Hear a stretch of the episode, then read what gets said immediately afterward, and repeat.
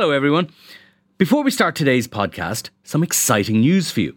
You can experience the Inside Politics podcast live in Dublin on May 16th when Hugh Linehan, Jennifer Bray, and I will be joined by Cliff Young of Ipsos, one of America's top pollsters, to talk about the US election, our own local and European elections, and much more.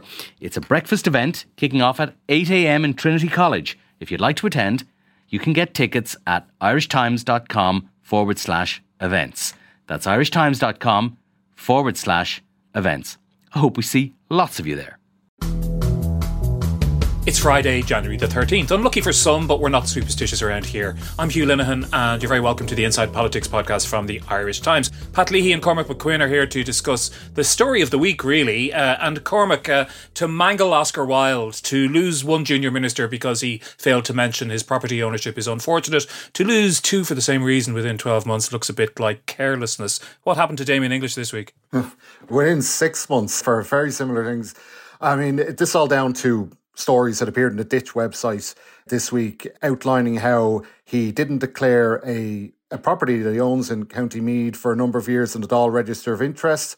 And also, then subsequently, it was revealed that when he was making a planning application for a once off home in rural County Meath, he didn't declare as was required to do on on the form that he owned this property previously. So there's kind of two issues. One is whether or not he should have declared it to the Dáil, and secondly that he provided incorrect information to Meath County Council when when he made the planning application. So I mean, life comes at you fast if you're in Fine Gael. The story on the planning application was published, I think, on Wednesday. Uh, by that night, Damien English was handing in his resignation to the Taoiseach Leo Varadkar. Uh, it was announced that he was gone then uh, yesterday morning, Thursday morning, very early.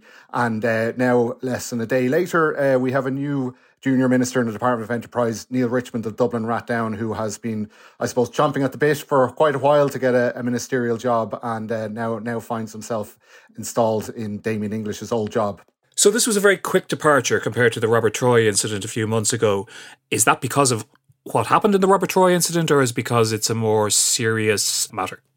I think there was some learnings from from the Robert Troy case. I mean, that dragged on for the guts of two weeks at least, if I recall. There was the initial you know revelations about how he hadn't fully declared property interest, but then a drip drip over the over the coming days, and you know to the point where where coalition leaders Micheál Martin and uh, Leo Varadkar were defending him for days, and then it just got to the point where uh, he could no longer hang on and uh, he had to go. So I mean, it, there was there was nothing to be gained for the government last time around when that happened in terms of how long it dragged out. Uh, so we, this time around, as I say, in less than twenty four hours, the the the revelations came and and Damien English was, was gone. Uh, you know, it, it's it's it, perhaps it speaks to a, better uh, you know media st- handling strategy on on Fine Gael's part, uh, but uh, either way, uh, it was dealt with much more quickly this time. So maybe Pat, they did learn some lessons from the last time, but it strikes me, you know, in, in, in assessing the gravity of the of the matter, and you've taken into account, I suppose, to some extent, the fact it was quite a long time, about fourteen years or, or so ago. The Robert Troy ones there were there were grey areas. They they could be presented as sins of omission, I suppose, a failure to fill out forms correctly and things like that. This strikes me more as a sin of commission. Um, uh, not only did he fail to declare his ownership of a property, he stated on an official document that he did not own a property. Some people would call that a lie. You could certainly, I think, call it deeply misleading. Yeah, well, without getting too deeply into the taxonomy of sins, uh, Hugh. You know, it's one of your favorite subjects. But I think it was a similar order to the comparable to the uh, to the Robert Troy uh, infractions. In the case of Robert Troy, not listing your properties was the problem, and misunderstanding the regulations as uh, perhaps he claimed to do, or to be not sufficiently attentive to them, as was one of his excuses, is not really uh, that doesn't get you out of jail on this one. It doesn't get you out of jail legally. It doesn't get you out of jail politically. But I suppose you're right in that there is a greater clarity, perhaps, to Damien English's crime. I use that word metaphorically, uh, obviously, rather than legally. You know, he entered uh, on the form to get planning permission, he entered a, a, a falsehood. and there's you know a clarity and a simplicity, as I say, about that uh, that um, that I think didn't really allow for uh, you know the sort of defences that Robert Troy uh, tried unsuccessfully. Uh, it must be said to to employ. Um, and I think that Cormac is is is right. There were clearly political lessons learned from the painful and somewhat lengthily drawn out saga of Robert Troy's departure last summer. Uh, once the story was uh, was posted, English essentially held up his hands and offered um, his his resignation, which is testament to, uh, I, I, think, to the new reality in Irish politics that uh, you know we used to we used to say that nobody ever resigns in Irish politics. Well, by golly, they do now. They resign with um, with some regularity uh, it seems. But it's about time, isn't it? He was right to resign. Oh, I, I think that there was there was no way that he could have stayed uh, in the current climate. I wonder, though, and maybe the measure of how Irish politics uh, has changed and how, for all the criticisms that Irish politics uh, gets, that accountability to a point anyway is is is now one of its uh, is now one of its features. And you know he is what Cormac, the, the fourth minister between cabinet ministers and ministers of state yeah, uh, to uh, to depart from this government either willingly or uh, or unwillingly, and um, you know you you you throw in European Commissioner into that as well, and to be honest, the head count in this government, which is only two and a half years old, is uh, is pretty high. You know, it is. It's providing a few unexpected opportunities to promote some backbenchers who who may otherwise have felt very disappointed not to get jobs. Uh, so that's that's the one positive for for the coalition leaders out of all of this. But it's it's still it's still very embarrassing, you know, to to to have lost four ministers in the space of two and a half years. I mean, you can talk all you like about how it shows that oh people are accountable now and all of that, but it's it's it's it's extraordinary when you think about it. You know, like like very few ministers. I can think Denis Naughten in recent in recent years resigned, but there, there hasn't been that many heads rolling in, in previous governments. Mm, how how significant is it that this um, controversy again centers on questions of housing and property ownership? I mean, it seems to me it's a Cormac. It's a it's another gift to to the opposition and to critics of the government um, that that politicians are out of touch, that they're part of the property owning rentier classes as opposed to the people who are struggling in the housing crisis. This all feeds into that, doesn't it? Absolutely. Um, you know, the, every year there's an exercise done how many politicians are landowners and landlords once the declaration of interest comes out, arising from from the Robert Troy case and from this one and, and other politicians who have made supplementary changes to the register, there's there's a suspicion now that that there may be even more people with property interest, but they just haven't fully disclosed them. So it's it's a gift to to opposition parties in the midst of a housing crisis you know, here we here we have another minister that's a, that's a property owner. He didn't he didn't declare it. It's very bad politically for for the government to keep having these issues arising. Um, and both Leo Varadkar and Micheál Martin were asked yesterday about the, the possibility that they should just you know audit all of their ministers to make sure that that no one has similar skeletons in the in the closet. They were very reluctant to. Uh, to uh, to go for that idea yesterday. Anyway, you know, Leo Varadkar saying that political parties don't have access to personal information from politicians, and Micheál Martin saying, well, they politicians update their register of interests all the time. You know, they didn't seem to be likely to do any sort of special audit of ministers, but you know, perhaps it wouldn't be a bad idea uh, to avoid future hiccups in the in the years ahead. But maybe we should try to differentiate or clarify a little bit with the responsibilities of a TD, who obviously um, as long as he stays on the he or she stays on the right side of the law, uh, can point to the fact that they were duly elected by the um, by the electorate at an election. But a government minister serves at the um, at the mercy of the Taoiseach of the day, and different standards apply. So it seems to me sometimes when we have these discussions, we confuse the issues between internal party politics, between the responsibilities of an elected representative, and the responsibilities of of a member of the government. Maybe we need to be a bit clearer about those things. Well, yes. Um, I suppose ministers are held to a higher standard. They're obviously subject of much greater scrutiny as well. And perhaps that's as it should be because they exercise greater powers on uh, on behalf of uh, of all of us. I suppose you know when you look at the effects of this scandal, you know has has any government ever you know been destabilized in any significant way by the departure of a junior minister? I don't think so, really. I mean, it's and it's hard to think of the enduring, you know, if there was any serious or enduring political consequences from uh, from departures in the past. Resignations tend to kill these sort of stories, but where it is damaging for for the government, I think, to pick up the point that Cormac made, is in that sort of chipping away at its uh, at its authority sort of, of of of sense. It without question strengthens the narrative of Sinn Féin, particularly in, in opposition, that the structure of Irish politics is one as between insiders and outsiders, and the insiders don't believe that the rules uh, apply to them. And uh, and I think that these events will reinforce that uh, perception amongst many voters. And to that extent, I think they are that it is a damaging episode for the government, even if I would be careful not to, you know, overstate its significance.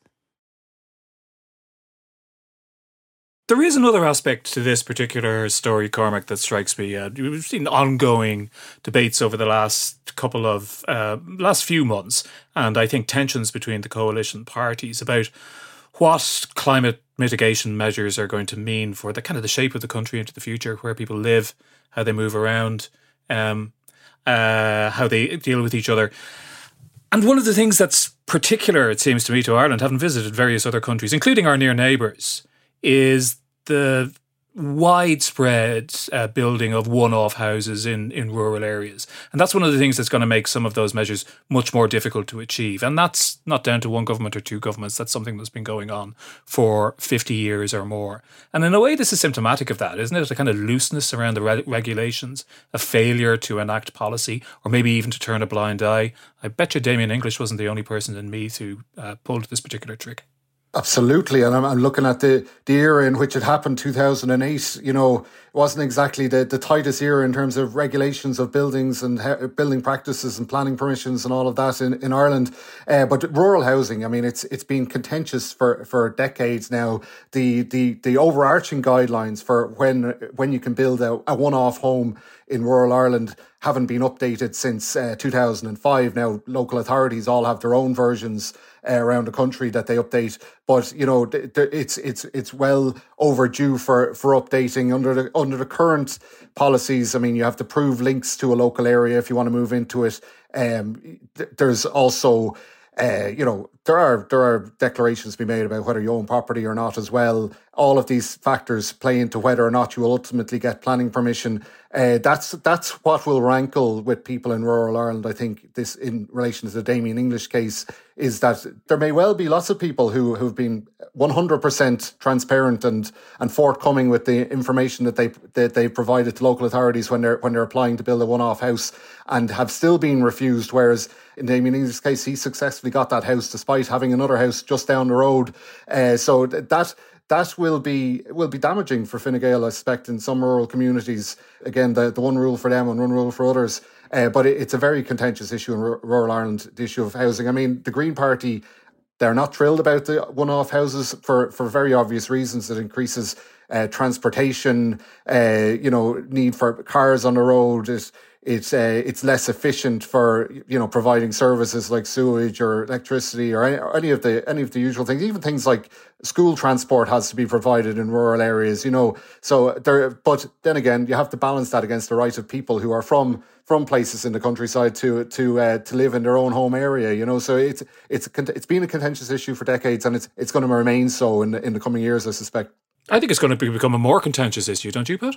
She's been contentious for years, but you have to understand that it is there's great differences in how it is applied across uh, across the country. Varies from local authority to local authority. I was down in uh, Kerry at the um, uh, o- over the Christmas period, and you can uh, you you can look across to the where I go on the southern side of the Iveragh Peninsula, you can look across to the Beara Peninsula, and there's hardly any one-off houses uh, on there because it's part of uh, it's part of County Cork. Um, but uh, uh in Kerry, there's one-off houses everywhere. You could say the same about looking across the different sides of uh, the different sides of Lough Derg, where one-off houses uh, abound on the Tipperary side, and they're much um, they're much less frequent on on on the Clare side because of different policies uh, pursued by the different local authorities. but it is, you're right. It's a it's a really contentious issue in lots of parts of rural Ireland. The um, uh, every freeborn Irish man and woman uh, believes in their natural God given right to uh, build a big yellow bungalow uh, on, on, their parents' farmland uh, if they um, uh, if they so wish. And obviously, that is very strong arguments. I would have thought that that is. Um, that is contrary to the, co- the the common good. We keep building more one-off houses. It's clearly bad for the for the environment, but they continue to be built in parts of the country, like Kerry, like like Donegal, uh, many other counties, um, at uh, uh, at an impressive rate. Um, uh, I'm betraying my age now, but one of the first Fianna Fáil, uh, one of the first Fianna Fáil Ard Fheiseanna that uh, I attended was back in 2002, at which the loudest cheer was reserved for the then Environment Minister Martin Cullen when he announced a relaxation of of rural planning uh, guidelines or that the government would seek to to pursue that course. So uh, you know it's um it's a very tricky political issue uh, at the uh, at the local level, and and in a way, I suppose maybe that just adds to the sort of political pungency of this particular controversy. Speaking of the urban rural divide, Cormac, um, Damien English has been replaced, as you said at the at the start, by by Neale Richmond from a, a leafy suburb of South Dublin. Uh, yet another minister from a leafy suburb of South Dublin. Is that wise for Fine Gael to concentrate their their forces so much in what I, I know is one of their electoral heartlands, but it might not play well elsewhere? Sure. I mean, it, that particular constituency, Dublin Rathdown, all three TDs are ministers. You have Neale Richmond now, you have Josepha Madigan, Minister for Special Education, and uh, Catherine Martin, of course, the Green Party Minister for Tourism. Uh, it probably worked against Neale Richmond in the last mini reshuffle there before Christmas that Josepha Madigan was already in place, but uh, he's been he's been queuing up for quite some time to get to get to become a minister. But but you're right, it, it's it, it there there will be places, parts of the country that have no ministers at all, including now Meath West, uh, that will be wondering why, why, why not, why not, why not us? I mean, there's, there's, there's uh, other people who were in the frame for, for potentially this job were Alan Dillon and Mayo. Um, you know, now they do have Dara Calleary there, who who got promoted there uh, as as a result of Robert Troy's uh, departure. So that, you know that that part of the country does have a minister, but you know there will be people elsewhere like like Joe Carey, um, you know, uh, Clare, and even even within Dublin, uh, you know, backbenchers like Alan Farrell in, in Dublin Fingal will be in the in the other side of the city, be wondering why a first time TD uh, perhaps got a job, and and he who's been there since I think two thousand and seven has has not, you know. So there's there are issues, the rural rural urban issues there in terms of what voters will think, but there's also probably you know people within Fine Gael as well that will be like, well, why why why two ministers in one constituency when when I've been waiting an awful long time. And a last thought, Pat, if you wouldn't mind. Um, this story was broken by the investigative journalism website, The Ditch, and it's not the first uh, story it's broken. It also had the Robert Troy story, so they have quite a good record um, in recent months, and fair play to them, um, we should say. Is this an argument that the media in general needs to kind of pay attention to what these kind of smaller bodies are doing and devote more resources? Because obviously there's there's stories to be found out there. I suppose the question is how hard is it to find them and should we all be trying harder to find them? Well, I'm sure you could say that. Uh, you could say that as a generic statement any day that we should all be trying harder to do our uh, to do our jobs better. I mean, I think that there is in that you know we've often remarked upon the fracturing of Irish politics. There's a sort of fracturing going on in, in, in media as well. Big media brands maybe no longer quite as big as or as dominant as they once were, and a proliferation of uh, of smaller, uh, largely online uh, media outlets that kind of, I guess, you know, don't have the sort of reporting responsibilities that we take upon ourselves to try and inform people as best we can of everything significant that is going on in uh, in any given day, as well as to set the agenda by uh, breaking stories on you know on the activities of government and other people in in, in power that they might not necessarily uh, like to see. But I suppose smaller media outlets such as the ditch have you know have the opportunity to concentrate on pursuing these things single-mindedly. And you know i'm i'm reasonably relaxed about it to be honest. Um uh, i mean it's a good thing isn't it? Well i think it you know um, my general journalistic principle is that the more we know about how we are governed and the more we know about the people who govern us the better we are likely to be governed. And if outlets like the ditch and so forth, um, uh, and others, if they increase the level of uh, of scrutiny on uh, on politicians, public figures, parties, and those in power, I, I, think that it, that is probably a good thing. Okay, you know, it's a, you know, it's it's maybe a little irritating for uh, for us in uh, in our oh big old fashioned legacy media outlets that uh, we're not the ones breaking these stories. But um, I think it'd be I think it'd be churlish to say that it's that it's a bad thing that that other people uh, that other people are, are, are doing it. I mean, I would say that I think that you know with the the power to pursue these uh, stories and the, the the the power that a public profile brings to you, there is a concomitant responsibility to exercise that power uh, res- responsibly and um, uh, you know, I guess and and fairly. And uh, I guess that's something that all of us in the media have to be conscious of. Absolutely, but I would say kudos to the ditch, and I agree with you. I think you know there's a thousand flowers bloom to quote uh, that well-known Democrat Mao Zedong. Um, we'll leave it there. Thanks very much to uh, to Cormac and to Pat. Thanks to our producer Declan Condon and our engineer JJ Verner. We're going to be back with you very soon indeed. But until then, goodbye and have a great weekend.